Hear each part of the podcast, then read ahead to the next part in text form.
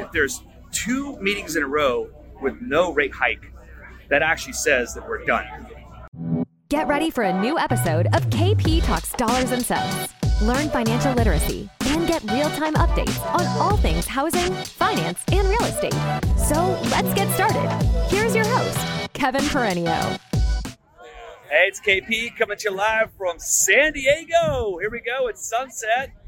Here at the PRMG Retail Leader- Leadership Conference. They don't know I'm doing this until they saw the signature wave. Thank you to our sponsors for putting on this nice boat cruise. It's a little dinner cruise evening, and um, we've got a lot of great sponsors that are here. Um, it is going into the back half of the year on the eve of uh, the Fed. The Fed's talking. Hey, let's go! Let's go! Let's go! Let's go! Anyway, um, we are uh, we are listening to the Fed speak tomorrow. It's the all important meeting, as we all know. And uh, they going to say? Are they going to raise it 25? I'm going to give you the best case, worst case scenario. Okay, the Pollyanna perennial, most bullish case, most positive outcome it could be is there's no rate hike tomorrow and no rate hike in November 1st. But we won't really know and feel like we had no rate hike know, there we go. Uh oh, we got Telexpert there. Dan Dan Catnell, big cat. Let's go.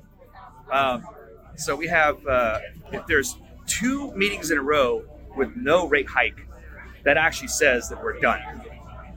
So that so even if there's a pause tomorrow, everyone's going to wait to see up on November 1st. There's another quarter. And if they go up a quarter tomorrow, everyone's going to wait to see if they do another quarter November 1st.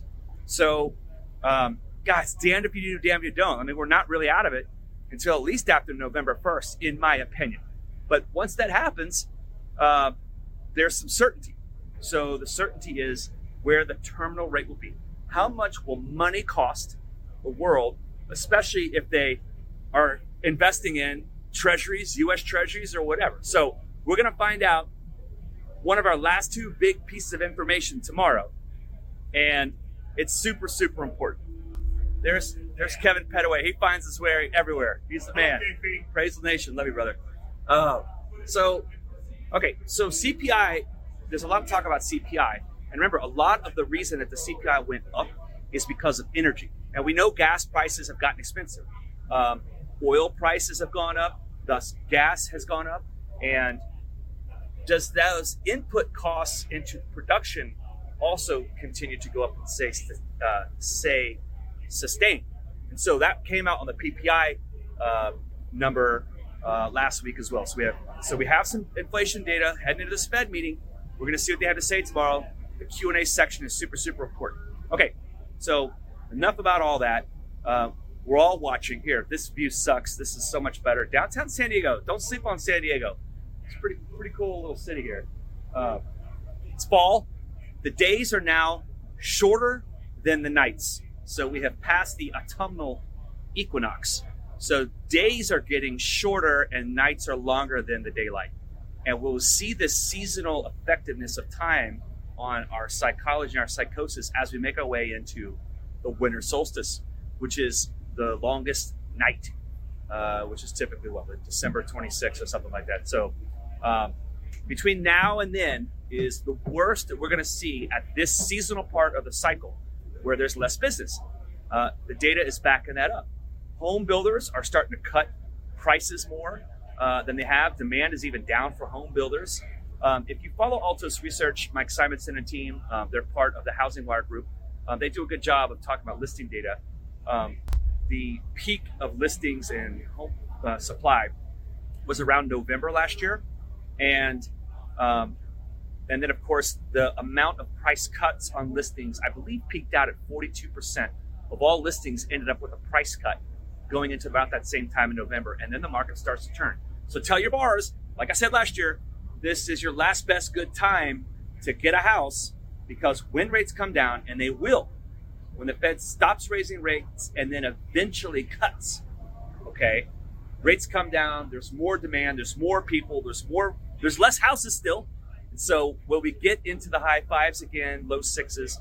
Either way, Uh, everyone thinks we're going to stay elevated, you know, higher for longer. The Fed keeps telling us that, right? They say, point to my badge, I'm a cop. You know, listen to what I say. I say higher for longer, get ready. But you know what? They can only keep it high for so long. Uh, the Bank of Japan and Bank of England, which is our two biggest competitors, right? I would say the Euro uh, uh, zone as well. Um, they sell against our treasuries, whether it's the gilt, the yen, or the euro. Um, we're holding back, right? Remember, the Fed is the biggest treasury salesperson in the world, and they say, uh, well, if you guys are going to go higher on your rate, we have another quarter in our back pocket. Hell, we have two more quarters in our back pocket. We will push the U.S. economy closer to the edge of recession uh, if you guys want to raise your rates. So apparently, um, you know, all that jockeying back and forth, we're going to get a lot of data out this week. So keep your eyes and ears open for that. Uh, speaking of our government, did you know that the U.S. government owns 1% of all Bitcoin in the world? I found that fascinating. Through all their seizures and enforcement actions, um, like FTX, for example, taking over all their cryptocurrency and coins, something like 3.4 billion in cryptocurrency. Uh, most of it is, is Bitcoin. So the U.S. government auctioned off like 200 million in July, and they're going to do like 200 million a month, you know, for each of the next couple months until they get rid of all that supply. So look for the price to come down. Um, quarter end window dressing is a real thing with stock prices. That's going on um, right now. You're watching the stock market. Uh, you know, September is kind of a shaky month. If you remember last year, September all the way to the October lows um, were the volatile parts of the stock market of the year last year. Um, obviously, inflation's way down compared to last year. So um, it, it, should be a, a, higher low in the stock market, even if we saw a 10% uh, correction. So peak rates, I think, are in. I think the low of the stock market's already been in. I could be wrong, um, but we see that 432, that 433 level in 10-year Treasury just keep getting bumped up against, and it's it's holding as resistance. You know, if you think the 10-year Treasury is going to keep racing up and rates will be in the 8% range or even higher, what makes you think that? That the economy's so good? Or that the inflation's running high? I, I mean, what, what makes the 10 year treasury go higher, right? Our economy is still the number one economy in the world by far, and people want to buy US treasuries. It's a safe haven bet. You know, earning 5% on a 10 year treasury is, uh, is a very safe bet. So if you're looking at uh, treasury sales and fixed income security sales all around the world, you know, look no further than our our 10 year yield and the fact that it just can't seem to get above 433. So I don't, I don't, look, I don't think it'll get much higher. I don't, I really don't think it can break through that resistance, uh, but we shall see. Um, I don't have a lot more to add other than like just this watch. Um, hopefully you enjoyed this little sunset here. We got some sailboats. Don't drop the phone, KP. Life is good. And uh, we will get back to you. It's really nice to make sure that uh, a lot of companies out there. I went to the Mortgage Collaborative last week in Tennessee, NAMA Connect. Uh, got to see Tony Thompson and group. Um, there are a lot of lenders out there who are all in, all in, investing in their people, investing in their platform. Sponsors that see that we're investing and they want to be with us and they want to come be part of this. And I know there's a lot of great companies out there that are doing the same thing. So let's get back to work. Let's grind. Let's keep hitting it. Have a great week. We'll get back to you in a couple days. Cheers. You've been listening to KP Talks Dollars and Sense, a top rated show for those who want to learn about the economy and mortgage environment. Tune in each week for more episodes, and please leave us a five star review on Apple Podcasts and Spotify. Kevin Peranio does not render or offer to render personalized investment or tax advice through KP Talks Dollars and Sense. The information provided is for informational purposes only and does not constitute financial, tax, investment, or legal advice. For more info, follow KP Talks Dollars and Sense on all of our social channels.